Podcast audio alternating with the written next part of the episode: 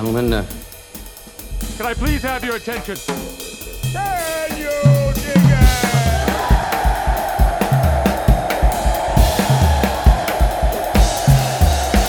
it? Greetings, dear listeners. It's Jonah Goldberg, host of the Remnant Podcast, brought to you by the Dispatch and Dispatch Media. I'm recording this extra early this morning, and I'm going to have to do it fast because we have um, a huge chunk of our um, staff in this week for the Dispatch, and we are doing a media training seminar, which hopefully Sarah is going to take the lead on because she's actually done, she's been a media trainer and, uh, I've had to I had to take media training once.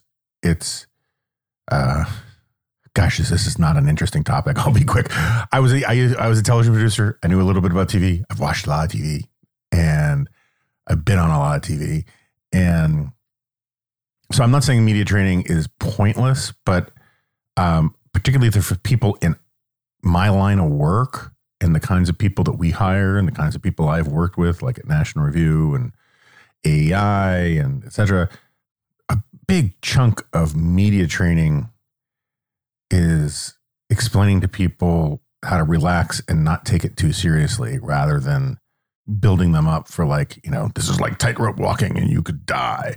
Um, doesn't mean there aren't like little tricks and little things to know. And when you're starting out, you don't know that it's really just not that hard or impressive or anything like that. Um, but then there are also, I don't want to second guess people. There's some people who have real sort of shyness issues, you know, all that kind of thing. One of the things that was always amazing to me when I was a television producer was how, and this this comes up a little bit with podcasts. Like if, if there's somebody I've never heard speak and and and really have don't know much about them, I'll ask Guy to go and look for a podcast he's been on or look for a YouTube channel that he's been on or or she's been on, they've been on, um, just to make sure that they can talk. Um, and because I mean, there's a difference between podcast talking, obviously, and TV talking. Um, but there are some people who are be- legit bad at both. Um, and then there are some weirdly who are only bad at one of them. Like when I was a TV producer, um, we would run into this every like, and again, the TV show I uh, mainly produced was this um, TV show called Think Tank with Ben Wattenberg, and it was pretty dorky. Um, sort of deep dives on a single pol- public policy issue every episode, kind of thing, with various experts. And um, um, but we would have, you know, like Nat Glazer, who I'd been reading for a long time. I think is one of the great sort of neocon public intellectuals. Um, um, for those of a certain generation out there, I'm not going to get deep in the weeds on this, but like when I say he's a great neocon public intellectual, it literally has nothing to do with foreign policy. He was, it almost has nothing to do with like being a Republican because he was mostly kind of a social democrat kind of guy. But he was a beautiful writer, um, really smart. Um, and you read him and you just, it's one of the, he was one of those writers where your eyes just move through the text sometimes as if there's no resistance because he was just such a clear writer. And then you put him on TV and he was like Larry David's um, much more Jewish uncle who had really bad hay fever. And he would like blow his nose on TV, which again, we're doing media training today. I will tell people don't blow your nose on TV. Um, uh, another one, uh, we didn't have him on the show, but we did interviews with him um, was what's his name? Richard Posner, who's a big uh, appellate court judge, one of the foremost sort of legal public intellectual guys. He's been on something of a journey um, in retirement or semi retirement or whatever, but was sort of a law and economics guy. Really smart, wrote a bunch of books, um, really clear, forceful, um, declarative writer. And then you get him on TV and he looks at his shoes for um, the entire interview. Um, so there are some people who are sort of outliers, but in general, it's just not that. The, getting out of your head when you do TV is the biggest trick of, of of doing TV. It's just not rocket science. Anyway, moving on. So this leaker thing, I, I want to say I kind of called it. I directionally called it on the Dispatch podcast this week. I had said this whole thing is kind of sketch, and I, I should probably have gone back and look what my exact quote was, but it kind of felt like some like the kid of somebody with security clearance showing off um, to his friends and and that kind of thing. It wasn't quite that, obviously, but sort of the same dynamic. This is a 21 year old guy hanging out with a bunch of gamers on Discord. He did it, you know. Again, like we are going to now. We are in now the gladiatorial phase of spin control on all of this about what his motives are or were. You know, one of the kids from this uh, gamer group gave one of those super pixelated uh, hidden identity interviews. He was saying there was no political agenda to this whatsoever. He was not um, trying to help Russia or hurt Ukraine or undermine the Biden administration. And that's going to be inconvenient. That's it's clearly inconvenient to one group, and it's probably going to be inconvenient to two groups. The first group that it's already inconvenient for are is like the Marjorie Taylor Greene caucus, the Tucker Carlson caucus, who have behaved grotesquely in the last 24 hours. Um, indefensibly. Um, I expect moronic statements from uh, Marjorie Taylor Greene. I have a, you know, obviously I, I am not a big fan of Tucker's shtick now, and I think so much of it really is shtick, even if it's shtick to entertain himself, and he doesn't really realize what a mess he's become intellectually and politically. But Tucker's still just orders of magnitude smarter than Marjorie Taylor Greene. But I uh, caught some of his monologue last night, and you know, I don't watch Tucker's show, but um, my wife and I were actually watching Perry Mason, and since that was on on demand, yes, I still get cable. Uh, when the show ended, it ended like right before or right in the middle or at the, or at the start of Tucker's monologue. And, and, so the audio just started playing. And I was like, oh, what, what fresh hell is this? Um, anyway, Marjorie Taylor Greene, Tucker, they want this to be, they want this kid to be the leaker, to be a whistleblower, truth teller, hero, martyr. Um, in case you missed it, this is, this is, I'm not gonna read this whole friggin' thing. Um, but this is what Marjorie Taylor Greene um, released last night on Twitter. Yeah, so this is what she tweeted last night, which I think was the dumbest statement of the day, um, or late last, late yesterday afternoon. She says, "Jake Teixeira, um, who's the leaker, is white, male, Christian, and anti-war. That makes him an enemy of the Biden regime." And he told the truth about troops being on the ground in Ukraine, and a lot more. Ask yourself who is the real enemy? A young, low level National Guardsman or the administration that is waging war in Ukraine, a non NATO nation against nuclear Russia without war powers? Now, first of all, like who's the real enemy? Like, um, the guy who leaked classified. I mean, he's not an enemy. He's a criminal. Um, all this enemy talk is like so promiscuous and ridiculous. This Teixeira guy, and I feel so bad for Ruy Teixeira, my colleague at AEI, because I think Teixeira is actually a pretty common Portuguese name, but not in the States. And um, so i wonder how many people are wondering if he's asking him if he's related.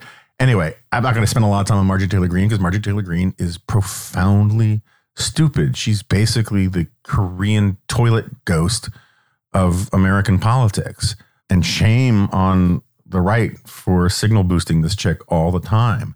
But just to be clear, like leading with the fact that he's a white male Christian, like how do you think people are going to read that? I mean, if if the leaker were, you know, black female Muslim or or uh, you know a Jew or something, like would she think that therefore they their crimes need a closer look and be less likely to support them as a quote, quote unquote whistleblower.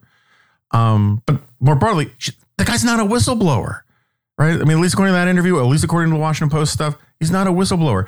He's a dork with self esteem issues. One of these sort of you know, incel or adjacent. I mean, again, we may find out new things. So, you know, this is just from what we know, which at least I'm trying to stick close to. He did this to show off, not to like be a major player in um, a major national security issue or to choose sides in a geostrategic struggle or to bring down a government or to be, you know, a, a, whistleblower or anything like that. He was showing off to his bro friends. And that spin is not very that that interpretation of things is not very useful to Tucker. Tucker, who last night just lied. He lies now. Um, you know, I'm sure he's somewhat lawyered down in some way about some of this stuff, but like, you know, by the way he talks, the impression that he wants his audience to have, to take from his statements, Tucker's just a flat out liar now. And um, it's sad. And it's really pathetic given that he always talks about how the show is the enemy of spin and is the bastion of truth and all that kind of stuff. And then he sits there this week and just lets Trump lie to his face and does nothing about it. I mean, it's it's just propagandizing. Um, and uh, you know, so Fox News, the news side of Fox, reported that the American forces that are in Ukraine aren't fighting Russian forces. That's what Tucker said last night. Is that American troops are fighting Russian troops in um, a war, and um, at least the news division of Tucker's own network says that's not true. That these guys were basically there as part of like the oversight to make sure that our money was being well spent and like and was working with embassy stuff for security and that kind of thing. But Tucker wants to say that this is a war, that it's an outrageous war. He wants to say that this is like the Pentagon Papers and that everybody who doesn't love this guy is a hypocrite because the people who love Chelsea Manning and and all those people are not rallying to to to this to share his defense. And he's got a point, not much of one, but he's got a point insofar as the people who rallied to Chelsea Manning, Manning and Edward Snowden, they were wrong too. But Tucker wants to be the wrong wrong in the same way that the people he's criticizing were wrong about Teixeira, right? Rather, the thing to do is be consistent and say that people who violate the national security of the United States and disclose um, vital, sensitive information that could get people killed um, are doing the wrong thing, regardless of their political motivations. This is the such a problem with the right these days. That some people on the right want to use it, it, the gateway drug is this hypocrisy stuff, right? They they they hold up the left's own standards, and then say, "See how you're sh- how you're falling short of those standards," and that's fine. I believe in that kind of argumentation. I think that's actually part of persuasion. That's why I wrote Suicide the West the way I wrote it.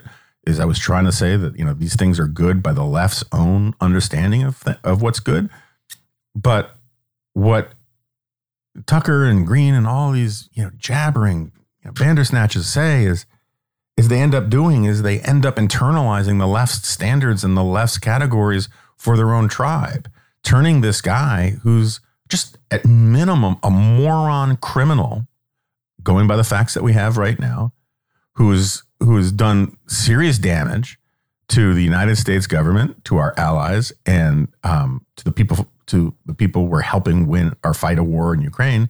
Um, also, he could seem like um, the coolest dude in a Discord chat room, um, and these guys are turning him into a prop. They're turning him into some sort of, you know, Horst Wessel, Matthew Shepard kind of symbolic figure. Um, in the same way they used that kid who shot, you know, shot a couple people. I'm not, I can't remember his name. You know, and I'm sure there are people who are, are horrified that I cannot remember the name of this dashboard saint martyr who went running into, uh, who drove for, you know, hours so that he could bring a gun to George Floyd riots type stuff and, and shoot somebody. I'm not saying the guy was guilty of homicide, you know, first degree murder or anything like that, but like he was being an idiot and he was putting himself in a situation where he had no reasonable expectation to do any good and where lots of bad things could could happen. But he's become whatever the guy's name is, I can't remember. Um, this, you know, grand martyr to, you know, the you know, the coming civil war against the forces of wokeness kind of thing. Anyway, the other group, I, I'm glad I remembered. The other group that is really going to hate the facts of why this kid did what he did, if if they don't change, are his lawyers. Because as stupid as it is, um, as an excuse saying you're a whistleblower, saying you're doing journalism, saying you're holding the government accountable, um, all of that sort of allegedly high minded stuff, which I still think does not matter. You, should, you know, Snowden should be in jail. Chelsea Manning should still be in jail. Um, um, this guy should go to jail if, if in fact he's, is guilty of what he's accused of. But those sort of motivations win you converts and friends and supporters and could work on juries saying that, you know, this was uh, your way of showing off to a bunch of teenagers does not win you like huge numbers of supporters from anywhere. And, um, and so it will not shock me at all if the lawyers, you know, particularly after, you know, Tucker offers a really sympathetic interview with whoever he can, um, tell him to shut up and get ready to spin out this narrative like he was he was helping America and trying to stop World War III and yada yada yada. Because that's just a I don't think there's any defense, but PR and, and legally wise, um, it's a better defense than what seems to be the truth, which is that you know he was showing how cool he was to um, a bunch of kids who like to meme allegedly racist and anti-Semitic stuff. And that's the other thing is like, if you listen to the Tucker monologue, he thinks that the fact that the kid was accused, is it being accused by the media of being racist, is somehow proof that he's a hero. Like that there are no legitimate accusations of racism or legitimate accusations of anti-Semitism that can be aimed at, you know, uh, young right-wing males. Like that's just a illegitimate thing to say.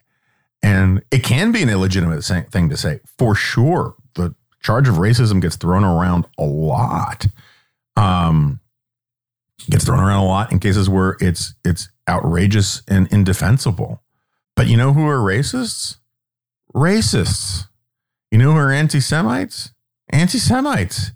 And calling a, a racist or an anti-Semite anti-Semitic, um, when they are in fact racist or anti-Semitic, is not illegitimate. And yet that's the sort of that's the sort of cultural weird dog whistle signaling that you see in so much of this stuff. It's like, you know, they're coming for your freedom to be a racist kind of thing. And um, I think you have freedom to be racist, by the way. But you all, we also have freedom to criticize and shame racism. And um, if these kids are sitting around, you know, yelling stupid anti-Semitic and and and, and racist stuff, um, I'm not sure how incredibly relevant it is in a in a criminal sense. Um, and I do think there is some sort of like uh, work from the mainstream media to sort of prepare people to hate this guy for those reasons, so that you don't have to think he's some sort of free speech martyr and all that kind of stuff. Um, but if the accusation is true, like it doesn't speak well of him.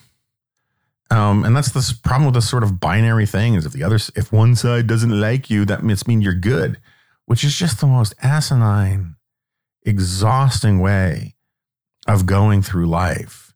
Not all of your enemies' enemies are your friends, particularly if you are not engaged in some sort of Machiavellian 15th century Florence Game of Thrones kind of you know scheming battle um, for ultimate supremacy, and not if or if you're you know if you're fighting World War II, fine. My, the enemy of my enemy is my friend. But like in real life, the enemy of your enemy can also be a dick. Um, and like this idea that like somehow this is what Popular Front um is a this is what you know this and I've been consistent about this for for 30 years. You can go back and find stuff I wrote in like I don't know 1999 about why I don't like the Popular Front. Popular Front was originally a concept of the left, right? It was like all all the parties of the left need to unite and not criticize each other. The the phrase in French, you know, ribbit, ribbit, ribbit, les gauche. It's like um, no enemies to the left, right? And it was a great strategy by communists to get credentials and legitimacy from more mainstream parties. And it seemed like a worthwhile, pragmatic approach by um, more mainstream liberal parties um, because of the common enemy of of fascist parties and that kind of thing. And of course, as happened again and again and again in all sorts of places, communists were very happy to use popular front tactics when they were in their interest. Um, but then once they got any kind of power, they were perfectly happy to throw everybody under the bus on the left and the right who wasn't abjectly loyal to the Communist Party. Um, be fun to do an actual whole podcast just on sort of the history of communist uh, tactics in a democracy. Yes, but popular frontism says I have to completely shut up about my my my disagreements with my own side because I hate the other side so much.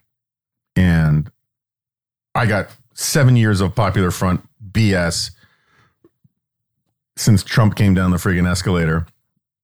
People telling me that because the left because the Democrats are so much worse, you shouldn't care that Trump is lying, corrupt, you know, all these kinds of things. You shouldn't care that he's a protectionist. You shouldn't care that he's um, openly hostile to the First Amendment or openly hostile to the Constitution, um, or he's crude or boorish. Um, all that mattered was that you know we stay unified in this cult of personality around this guy because the the left is such a greater danger. Um, and that's just not the conservatism I grew up with. Conservatism uh, I like, grew up and I grew up with is we had all sorts of internal debates and disagreements, and I think that made us stronger it let people understand that that their coalitional, um, you know, sparring partners uh, were people of good faith, um, that their motives were sound, and instead, when you have popular frontism, um, everybody sort of uh, um, is constantly on the hunt for traitors and on the hunt for people who are less pure than we are, and that kind of thing. And I just think it's it's just nonsense. Okay, let's take a second to hear from our sponsor. Do you owe back taxes? Pandemic relief is over now. Along with hiring thousands of new agents and field officers, the IRS has kicked off 2024 by sending over 5 million pay up letters to those who have unfiled tax returns, or balances owed. Don't waive your rights and speak with the IRS on your own. They are not your friends. Tax Network USA, a trusted tax relief firm, has saved over $1 billion in back taxes for their client, and they can help you secure the best deal possible. Whether you owe 10,000 or 10 million, they can help you. Whether it's business or personal taxes, even if you have the means to pay or you're on a fixed income, they can help finally resolve your tax burdens once and for all. So call 1 800 245 6000 for a private free consultation or visit tnusa.com slash remnant. That's tnusa.com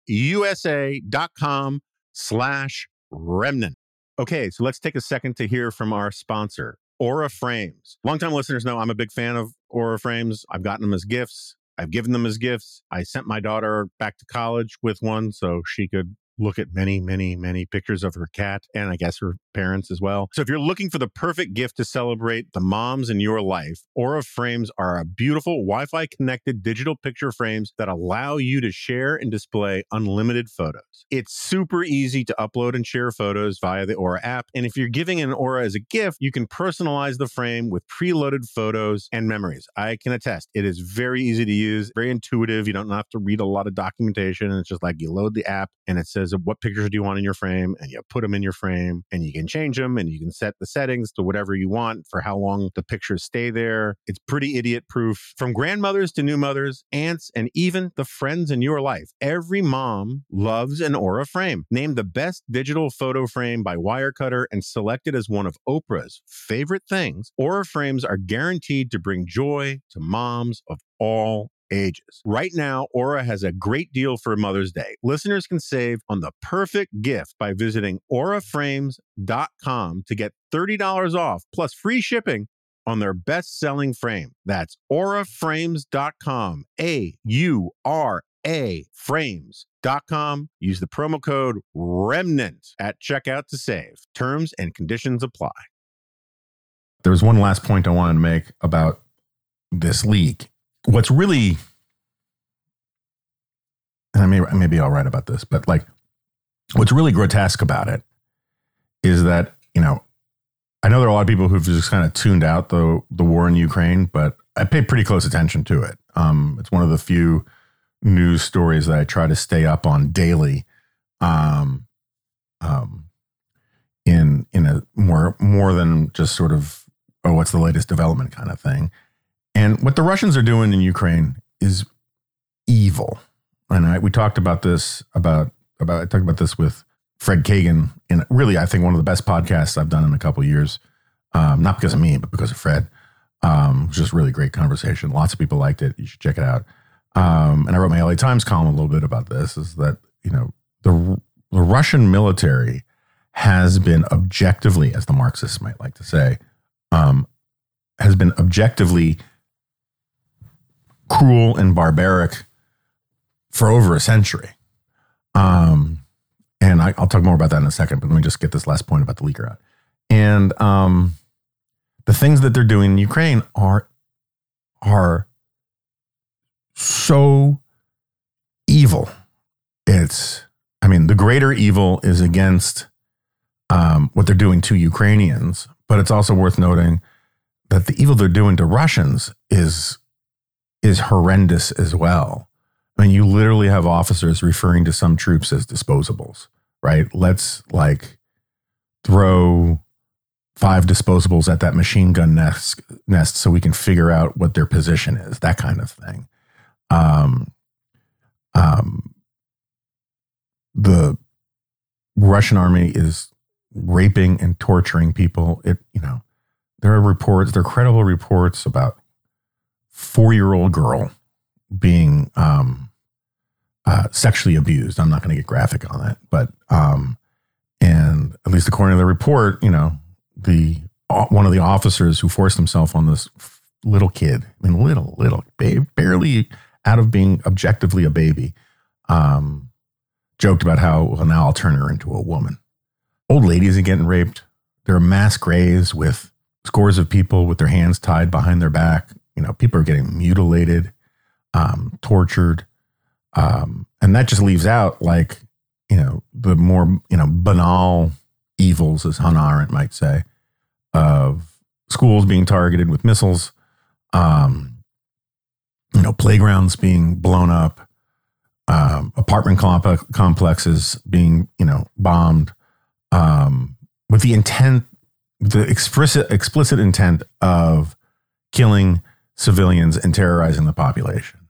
And you know, just let, let you know, for all you people who keep saying, "Oh, well, this is just a normal conflict, is a border dispute," you know, which I'm glad Ron DeSantis walked away from that phrase. Um, it's not a friggin' border dispute. You had Dmitry Medvedev on Friday, former president of Russia, and he's now like the number two guy in the State Security Council, talking about how um, Ukraine will simply disappear. It will stop being. And this is what you know. Fred and I were talking about a bit. It will stop being a country. It will. There will be if Putin takes Kiev and takes control of the country. There will be massive genocide, and I don't just mean the cultural genocide that the Russians have been trying to do for a while there. I mean straight up, you know, ethnic cleansing, mass slaughter.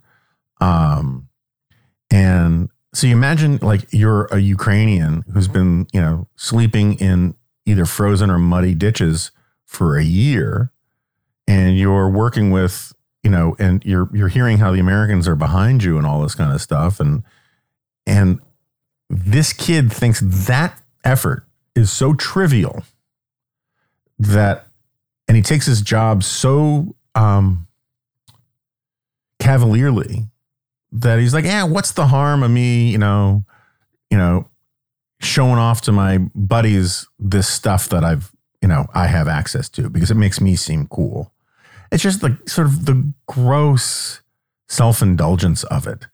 Um, and then to call that act, you know, heroic whistleblowing and speaking truth to power, it's all so craven and cynical and and and gross.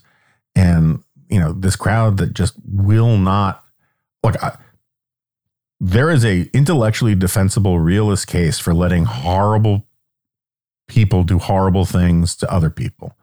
Um, it is not our job to get to prevent every dictator from doing a bad thing everywhere. Um, we, I, I don't think we are the world's policeman. Um, but least you can do is bear witness, right? The least is you can tell truth about what is happening. The least you can do is when you see institutionalized rape and slaughter um, in a grotesque um, criminal invasion of another country. The least is you can just call it that and not mock the people who take it seriously and not mock the victims by saying, um, you know, this is no big deal. This happens all the time. And I'm just so disgusted by the number of people that I I know used to agree with that point, um, who um, now because they think it's more important to like own the libs or something, um, than to just simply tell the truth about what what evil people are doing. Um, it's really just depressing. Anyway, um, oh yeah, so but the the, the communism thing, um, or the Russian army thing. So I've been reading a little bit about this. I really want to do more. Part of the part of it is is that my wife, as you guys know, the fair Jessica, is working on this biography of her dad, and um, she's gotten, I would maybe argue, a little too into the weeds on some of the East Europe stuff, Eastern Europe stuff, but she's really interested in it, and um, and she's doing this as a labor of love. Um, I just keep telling her, you know, at some point he has to get to Alaska and you got to start, you know, doing research about that. She had a degree from Johns Hopkins in Soviet politics and she was raised by a at least equally anti-communist dad as I was. And um, so she's really interested in it. And we're talking about it and I'm looking at some of her books and stuff. And um, um, and it's interesting the the thing that you know so there are a couple things. One is I remember when the POW MIA stuff really kind of like became became a prairie fire politically and culturally in the United States. I remember asking my dad um, whether he thought, you know, the the North Vietnamese or the Vietnamese, because um, they stopped being the North Vietnamese after they won, whether they really did have Americans still as POWs. And his position was, well, obviously we can't be 100% sure, but it's definitely possible. And then he gave me this long lecture about how communists have has a policy forever this thing about taking, you know, not just POWs, but whole populations as hostages. Um, and putting them in internal exile in places where they're manageable and eventually destroyable um, or barterable, right? Um, and um, admittedly, the POW policy and the um, captive population policy are are kind of different policies, but they come from the same moral framework. And there's just a really long history of them um, in all of these Marxist-Leninist regimes. You know, chiefly, of course, you know, pride of possession goes to the Soviet Union um, and then you see these stories about, you know, taking kids away. The Soviets did that kind of thing in lots of places. I'm pretty sure they did it in the Greek Civil War. I'm sure, you know, they they did it in all sorts of internal, you know, um, conflicts. Uh, you know, Russification is a concept that goes back to the czars, and um, um, and then the other thing is, uh, you know, I was reading all of these human rights reports about the rape stuff, and which is not cheery and um and there's this great piece oh you know, there's a great piece in commentary called do the russians worship war um which you should check out we'll put it in the show notes. It's the current i think it's still the current cover story of commentary magazine. Um and uh you know there's this stat in there about all the raping that the red army did when it quote unquote liberated eastern europe um, and there was just this quote, I put it in my column, um, this just horrifying quote where like the health minister of Hungary um, basically asked his superiors in the government to declare like all babies born from like call it 19 from the the fall of 46 to the spring of 48, something like that, um, that they should all be uh, just simply declared orphans because it was just getting too difficult to, to claim otherwise. And people needed cover um, for the fact that they had, had been gotten pregnant through rape. And I started going down this rabbit hole, and, and Jessica was telling me about the stuff she knows about about Prague, and um, it's really kind of amazing. And I kind of miss some of this stuff because this this storyline comes out in um, after the fall of the Soviet Union. This is not part of a lot of. I mean, obviously there are stories of of barbaric behavior and all that kind of stuff, but the systemic nature of the Red Army's rape and Stalin's tolerance for it um, really didn't come into focus until after uh, the end of the Cold War and the fall of the Berlin Wall when archives were opened. And it turns out that, like, the Red Army, um, you know, you can't say the entire Red Army because the entire Red Army had like 12 million people in it. But um, the Red Army in Eastern Europe had at minimum a de facto policy that just raping the population was okay. And the estimates in some of the books, and I was reading in this book called Stalin's War, not, um, I'm sorry, Stalin's Wars. Stalin's War It's a different book, really interesting book. We can talk about that another time. Um, um, and I was looking through some of Jess's books and stuff, you know, um, um, you know, and also like, you know, the, the, crimes against humanity or war crimes of the Red Army in East European countries, basically each country that was quote unquote liberated, as far as I can tell, has its own Wikipedia page just on these atrocities, just on the rapes, in effect, plus mass shootings and torture and that kind of stuff. But um, the numbers for Hungary were somewhere, the, the low end estimate was um, 10% of the female population and as high as 40% of the female population was raped by the Red Army. Um, in Germany, um, I don't remember what the percentages are, but the estimates are are north of a million and almost two million um, women raped in the in just the parts of East of Germany that were controlled by Soviet forces. Um, in Vienna, I think the stat I had in my column was between 70, uh, Vienna alone, just the city of Vienna, like between 70 and 100,000 rapes. And then you get into all the other just horrendous things that the Red Army has has has done or been complicit in. You know, the mass deportation of POWs that Stalin didn't trust to bring home, so they were just essentially liquidated. You know, I read Victims of Malta while I was in high school, and it, just it kind of shattered me in some ways. Um, did I say Malta? Yalta the point here is not that, you know, I'm sure Tucker or somebody would say, well, look, bad things happen in war. War is bad. That's why we shouldn't go to war. And, you know, um, and superficially, that's absolutely right. We shouldn't go to war. Um, you know, I'm, I'm much less rah rah about war stuff than I was when I was younger. And it's absolutely true. Bad things happen in all wars. But that doesn't necessarily mean that all armies and all wars are equal. And I mean, look, I mean, like you know, my friend David French. He was a lawyer serving as a lawyer, you know, at the front lines in a war.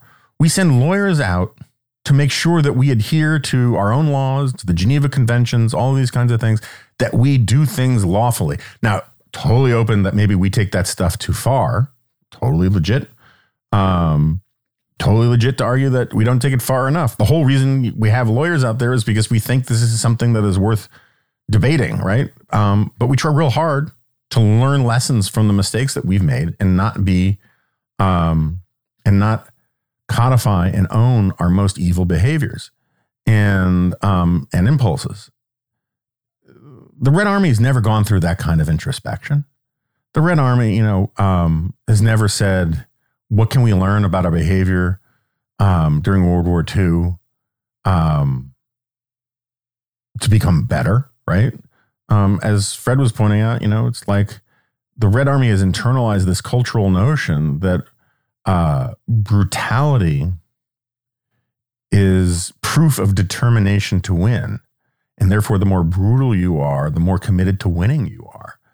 And um, the things the Red Army is doing, you know, the things the Red Army has done, or actually, the things the Red Army did, it's not the Red Army anymore, it's the Russian Army. But, you know, part of my point is this remarkable continuity between them.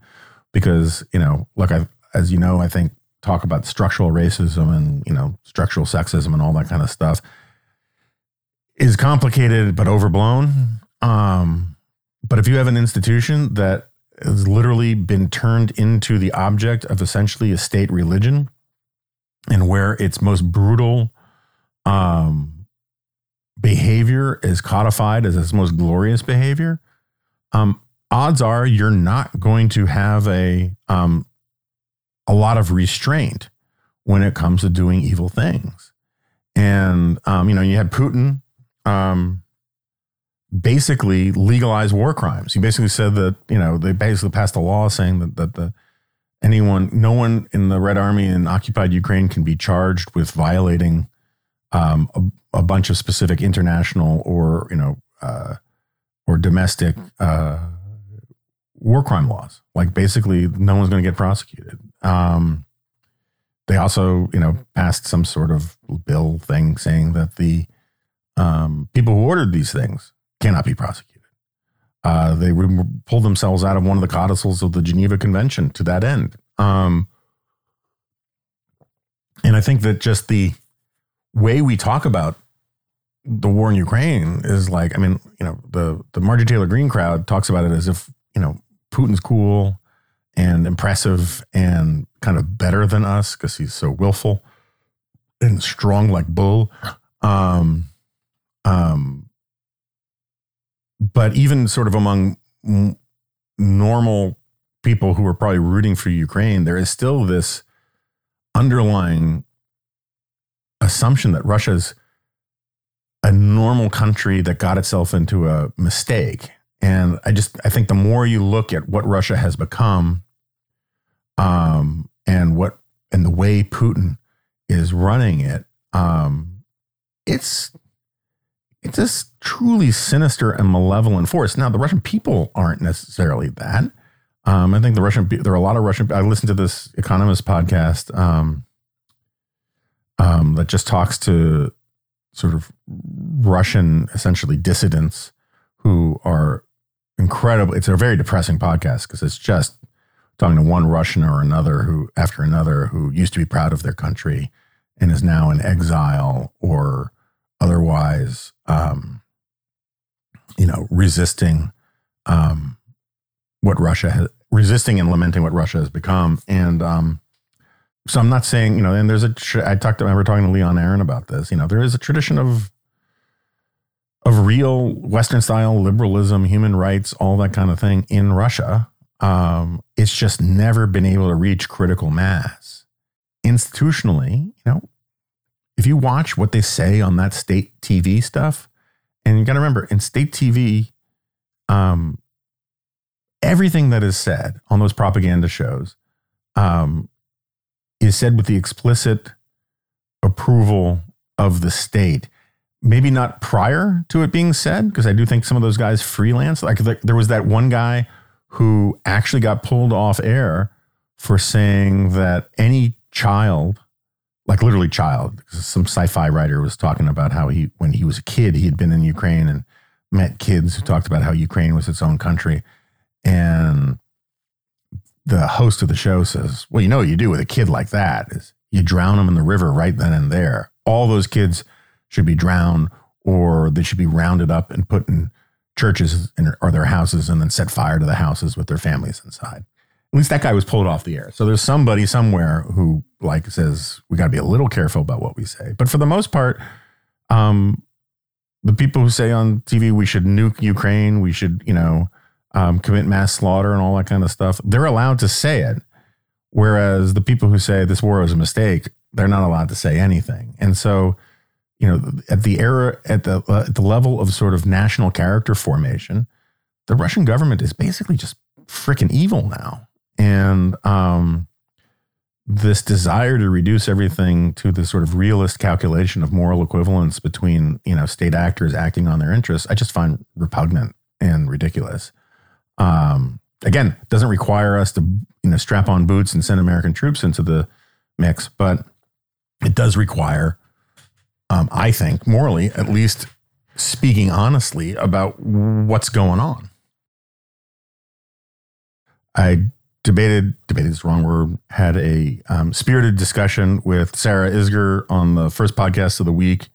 It's funny sarah at the end of it i can't i don't think we were saying it on air um, but she was saying how she was sure that listeners were going to take my side in it.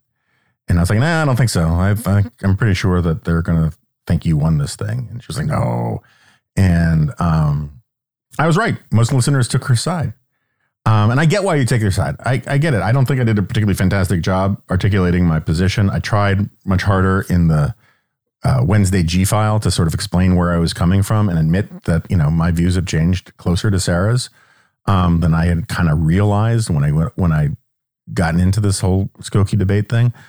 But I don't think the fact that all the listeners agree with Sarah and that I'm as, as essentially agree with Sarah is a good thing.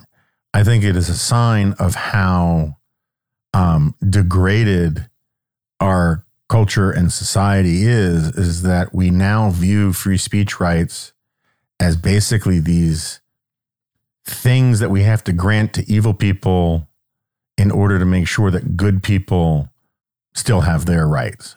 And I get that argument. I think that's a that is a very valid and um, in some circumstances persuasive argument, but I also don't think it's a sufficient argument. I also think that like the fact that we now see it as simply this um, checks and balances thing, devoid of of a, a a moral understanding of what rights and duties are in a democracy and what is acceptable and what is not in a democracy, in a constitutional republic, um, is a little depressing to me. Um, I think that, you know, let's put it this way in 1950, very unlikely that we would let large numbers of Nazis go around marching in front of Jewish homes. I don't think that would make us any less of a decent country, any less democratic, any less of a republic or anything like that we had, it would be basically making a decision within the confines of recent living memory and our own culture and said, yeah, we're going to draw a line here. The thing I kept going back at with Sarah, and you should really go back and listen to it if you're at all interested in this stuff. The thing I kept going back to with Sarah was, you know, it feels like a lot of her argument is a slippery slope argument to me. And she says, no, no, no, it's not. It's actually the reverse of a slippery slope. I'm not sure that's right but it's basically it's the argument is if if we allow this, then we will allow that, and if we allow that, we will allow this other thing, and then so on and so on and so on until we have no freedom at all, kind of stuff. And I don't believe that. I think you can draw distinctions. I think cultures can draw bright lines around certain things um, in good faith without inviting the the eventuality of of tyranny and autocracy. Um, and so, like one point I wish I had made um, when we were talking, it's one I've made before, is that you know, Germany bans all sorts of Nazi speech. You can argue they go too far with it. I, I know lots of people do, and maybe they do. I mean, I, I don't study you know limits on Nazi free speech in Germany. I have higher, better uses of my time.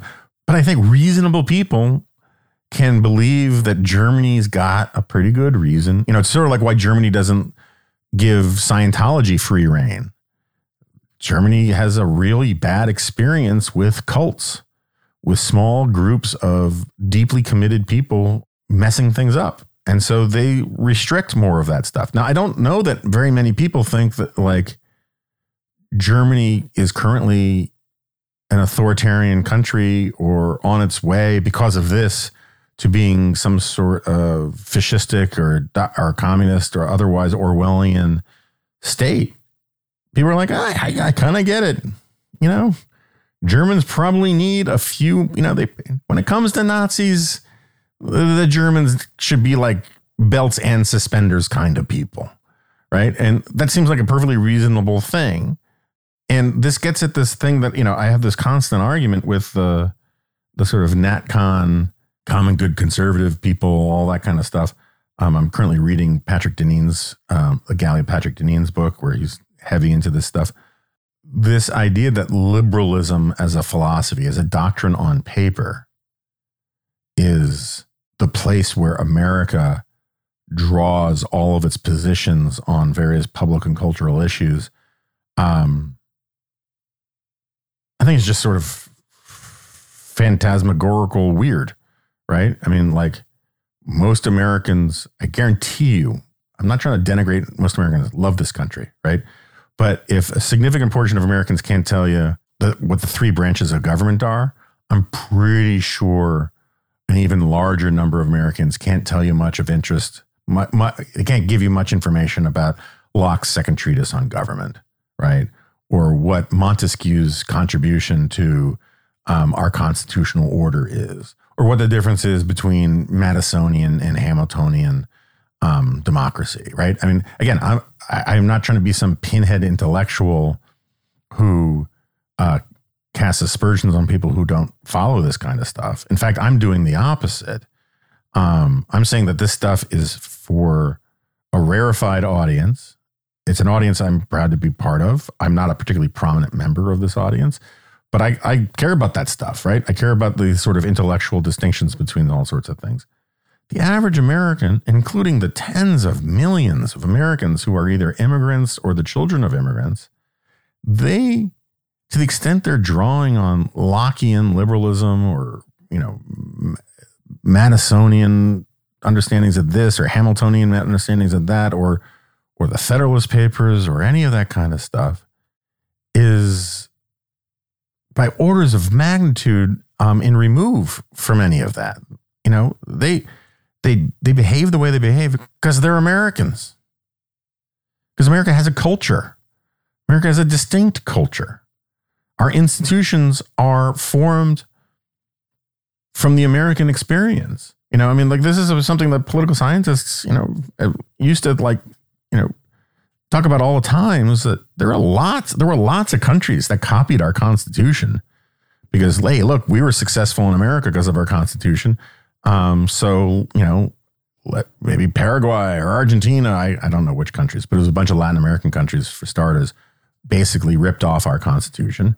Um, and they all became like you know non-thriving countries and a lot of them became sort of banana republic dictatorships and all that kind of stuff and it's not to say it's because those peoples were bad peoples or any of that kind of stuff it's just to say that like the american success story is only partially about the words on the paper um, it's also about the kinds of people that we've got here and the kinds of institutions and traditions and you know, and the character of the American people. And I mean the character of American people. I mean on the serious left and on the serious right and everything in between. And um, this idea that somehow um, our institutions can't work within some of that tradition and draw lines short of where pure reason will take us. I just I don't I don't agree. And I think that like Sarah's position, which also is David's position, you know, they talked about this on the Advisory Opinions podcast. Their position, you know, is very much a this is a good result of a virtuous um, mechanism of government, right? It's sort of like, you know, it's sort of like the Hamilton, the Madisonian argument about, you know, checks and balances and, and and and divided government, not just vertically but horizontally across the country, um, it yields better politics. I agree with that. It's like the mechanistic argument, this argument of sort of the checks and balances argument for free speech. That if I tolerate this group, if if we tolerate this group's speech, then we're going to have to tolerate that group's speech is a solid argument, and particularly in the way the culture is right now, a, a, a somewhat persuasive argument for the kind of free speech regime that they want. And that's what I wrote in the Wednesday G file.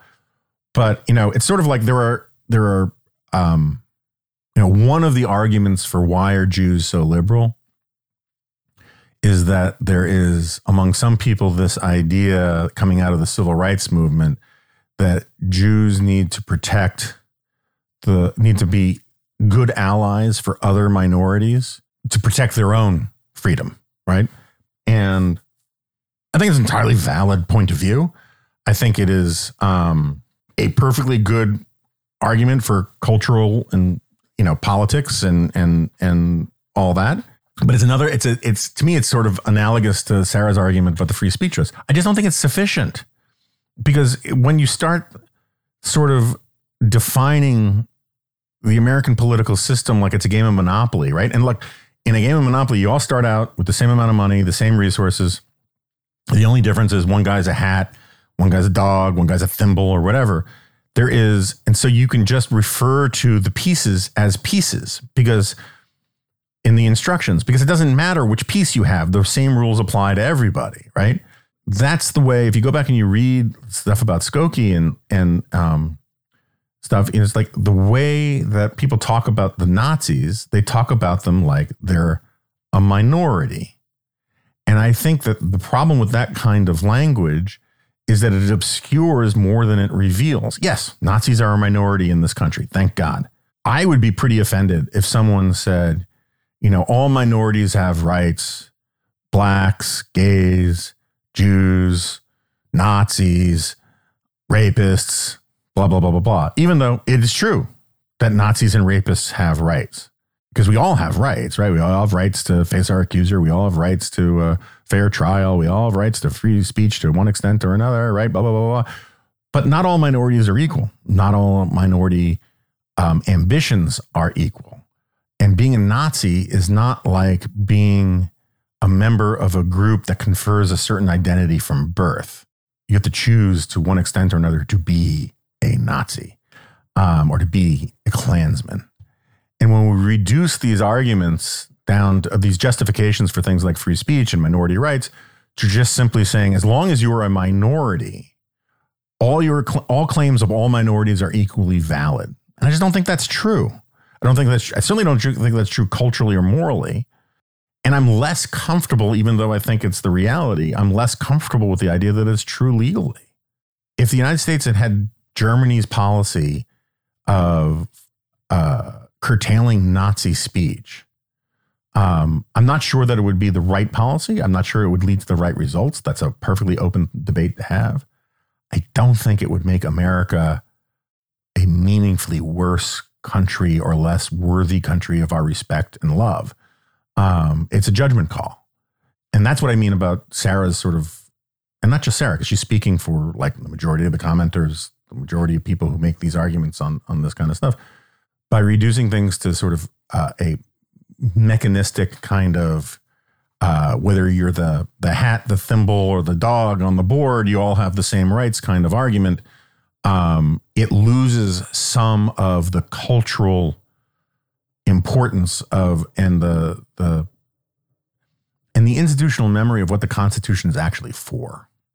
Um, and I don't think the Constitution was actually formed as a means to protect Nazis to march in front of uh, old Jew, old Holocaust survivors' houses. Anyway, you probably, if you're interested in this, you you know where I'm coming from. If you're not interested in this, you probably heard too much already. Um. Okay, I gotta go. But um, lastly, on the Harlan Crow thing, I did not appreciate how much worse it could possibly get when I recorded my limited defense of Harlan. For those of you who don't know, I'm friends with Harlan Crow. I'm proud to be Harlan Crow's friend. Harlan Crow is one of the most considerate, decent, nicest people I've ever met. Um, uh, did he make some mistakes in how he, you know, uh, behaved with vis-a-vis Clarence Thomas? Totally reasonable arguments to be had there. Um, I put more of the blame on Clarence Thomas. Uh, there was just this revelation late yesterday that Thomas didn't declare that Harlan had bought Clarence Thomas's mother's home um, to turn into some sort of like landmark thing. Um, and he should have disclosed that. I think he should have disclosed that. I think Clarence Thomas should have disclosed that. I think I, I don't know the backstory. I mean, I, I, I, I truly and sincerely believe um, Harlan is telling the truth when he says he wanted to be like a landmark thing um, to preserve it for history. He, he buys all sorts of stuff to preserve for history. He believes passionately in preserving history. He's a crazy history buff. And when things calm down, I'll talk more about that. I'd love to have Harlan on the podcast to talk to him about this stuff. Um, but uh, totally fair criticisms to be made, um, or at least totally colorable criticisms to be made. Certainly of Clarence Thomas, definitely of Ginni Thomas, definitely of like um, how all of this, you know, appears from a distance and all that kind of stuff. And I'm not here to, to be Harlan Crow's lawyer or Clarence Thomas's lawyer. Um, but over the weekend, it was astounding to me how the mob went nuts. And all the stuff I say about how dangerous and terrible Tucker and Marjorie Taylor Greene and these people on the right are for distorting um, reality and getting worked up into feeding frenzies. I got to tell you, I'm really kind of bummed out, or was. I'm kind of better about it now, but I was really bummed out about how what I saw last week was psychologically just as bad. Like I've been to the Garden of Evil. It's this thing where Harlan collected a bunch of um, dictators, uh, statues of, of dictators and other horrible people, mostly communists of the 20th century. And it was, it is, was always intended to be sort of a never forget kind of thing. Uh, Harlan's a good anti-communist. He's also just sort of fascinated with Russian history. Um, and he's talked about in interviews. It's it's not like some sort of secret, but as what often happens when people who don't know anything suddenly learn one thing, they seem to think that they're experts on everything about it. And, you know, it's sort of like I remember Jane Mayer writing this idiotic piece for the New Yorker about how the Koch brothers um, were deeply involved in libertarian and right wing politics um, and how sinister it was. What made it sinister was that it was news to her. But if you'd actually followed right wing and particularly libertarian politics, which is a pretty small universe of politics, um, you'd know that you know one of the Koch brothers had run for vice president of the United States on the libertarian ticket. That they founded the Cato Institute. I mean, like it's just it was not a revelation to anybody but the people who didn't know anything. And similarly with the Harlan Crow stuff, like five minutes of googling, you could find out what his actual explanation was for the Garden of Evil. But instead, I spent the weekend because I defended the Garden of Evil thing because, like, you know, there were these, like, there was this Patriot Takes Twitter account, which I used to follow. I, I dropped so many people in the last seven days. I'm just so disgusted with them. Um, you know, I defended the Garden of Evil, saying, look, it's basically a never again kind of concept. It's trying to remember the evils of the 20th century. And I had people, supposedly smart people, people who seem like smart, decent people from their bios or their previous tweets, or people who I followed treating me like I was some sort of friggin' idiot for not understanding that this guy I've known for a decade um, is evil and he celebrates evil. And that's why he created the Garden of Evil. And it's like, you know, not since I remember watching Captain Planet cartoons um, in high school where like the villains were always, of course, polluters. We're like, if we can only bury all of this toxic radioactive waste under America's playgrounds, we will be triumphant, right? I mean, it's like it was that level of stupid to think that this guy was actually objectively celebrating evil, owning evil as his value, and built a garden and some sort of like tribute to Baal or something, or Beelzebub as um, um, as a sort of his offering unto evil. Similarly, the idea that he was a Nazi. I mean, like, again, he's not a Nazi. Go read Graeme Wood's piece in The Atlantic. It is a grotesque smear to call him a Nazi, you know, um, by this sort of, you know, he, he, he collects stuff.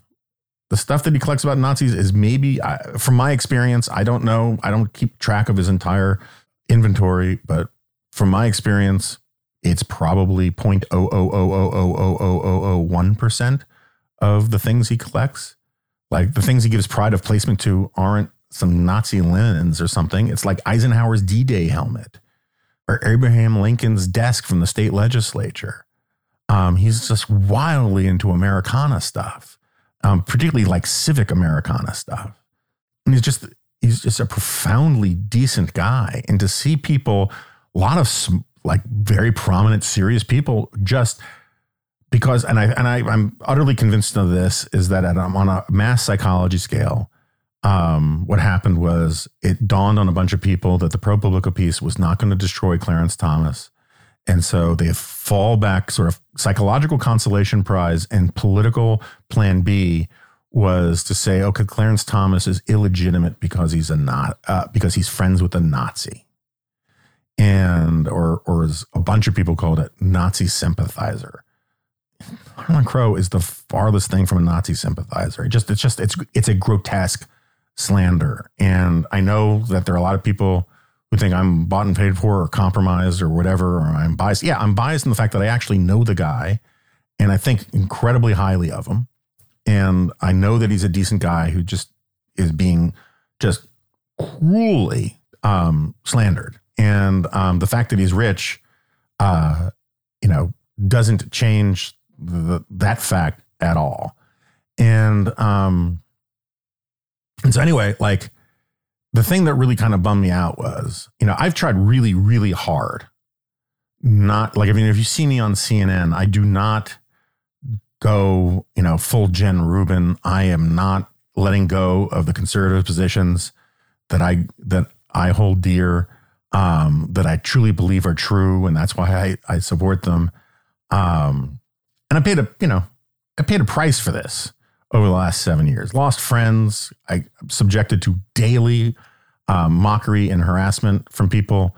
Um, you know, for for punching right and violating the popular front stuff and all that kind of stuff. And um, but I've also tried really hard not to let like the strange new respect of the left um, seduce me into like abandoning positions that I think are correct objectively. Right? I haven't like done a max boot thing where I say, well, everything I believe and said about conservatism over the last 20 years was wrong and now I'm a liberal, right? I haven't done any of that stuff. And um and I get a lot of flattery from people that makes it uncomfortable to actually have to say, you know, you guys are wrong about all of these things, you know, on TV and print, you know, in conversations. Um but I also kind of thought that like I got some benefit of the doubt, right? The idea that somehow I was giving in to um that that somehow I, you know, I've conducted myself with some modicum of integrity over the last 7 years. And then to hear people tell me that it is obvious I'm lying because this guy they hadn't heard of 48 hours earlier um, is clearly a Nazi and clearly bribing Clarence Thomas. There's no evidence that he's bribing Clarence Thomas. I think the, the idea that that was Harlan Crow's motivation is spurious and ridiculous. But um, regardless, the idea that, like, yeah, I'm rising to the defense of a Nazi because I'm bought and paid for, um, or I'm an idiot after spending seven years refusing to drink the Kool Aid on all things Trump and, you know, inviting uh, outrage and scorn from the neo Nazi alt right punks and all these guys on a regular basis.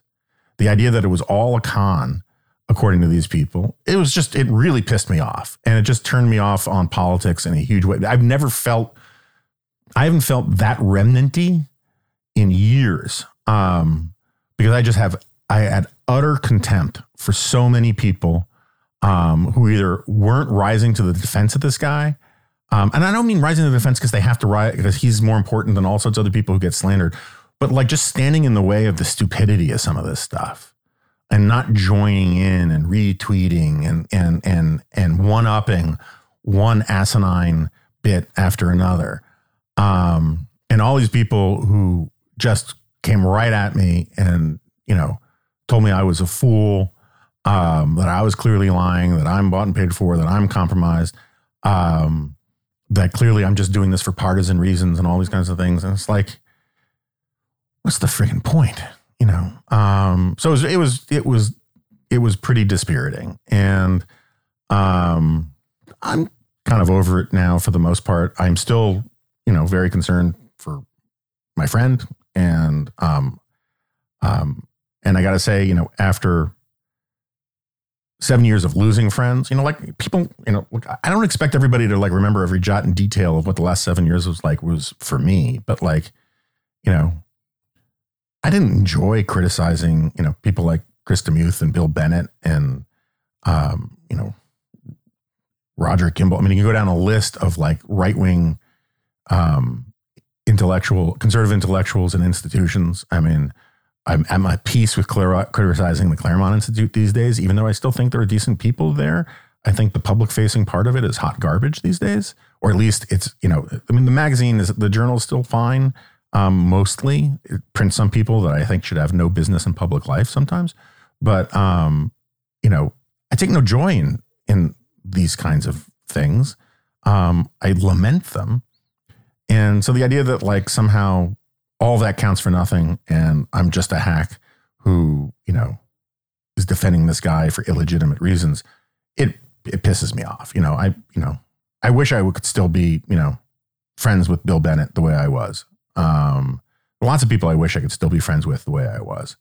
Um but anyway enough about me. Uh just i wanted to be clear because i was getting a lot of weird email, email from people. Some people were saying good for you sticking up for your friend blah blah blah blah other people were like changing the subject to, um, you know, criticism of Clarence Thomas, which again, you're free to do. I'm not, I'm not, I, I think Clarence Thomas definitely should have disclosed this stuff about the House.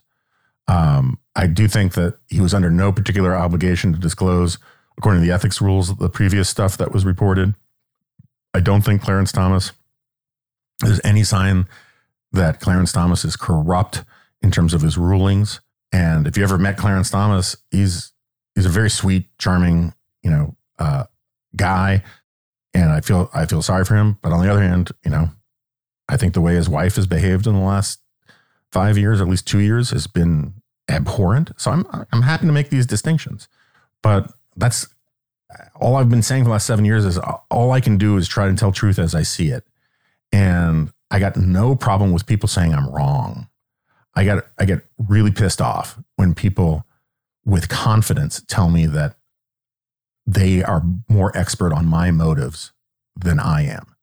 And that, um, you know, when they, they, they talk to me like they know what, why I'm really doing something and have to, have to educate me on it. Like I need education on lots of things. I don't need education on my motives. And um, anyway, I don't mean to get all testy and sanctimonious, but now I have to go do media training. So uh, uh, I'm looking forward to seeing as many as you I can at the Remnant event on May 1st. Um, apologies uh, for the uh, hitting the maximum occupancy thing, but we are going to do more of these things. If people want to sponsor a uh, Remnant meetup, a dispatch meetup, that kind of thing, we really want to ramp up this year. Um, and i I'm not going to lie, as a business proposition, right? We want to do it. We want to we want to be growing more robustly. We want to get more members. We want to have, we want to sell more swag. Um, we want to give people um, more value for their subscription by having this sort of sense of uh, community um, and fellowship. The, we, we launched the dispatch for a whole lot of reasons, but one was to have a successful business. And the demand to uh, attend these things is really, really strong, which we find it's a huge boost to our morale um, and it's a lot of fun. So we want to do more of them. So if there's there are people out there who want to sponsor one, um, or have ideas about who could sponsor one, um, you know, drop us a line. Uh, you can for now you can send it to Jonah at the dispatch.com. Also probably send it to Ryan at the dispatch.com, even though Ryan is on paternity leave and congratulations. Um, very, very, very cute baby and other big announcements to come. So, with that, uh, thanks for listening, and I will talk to you later.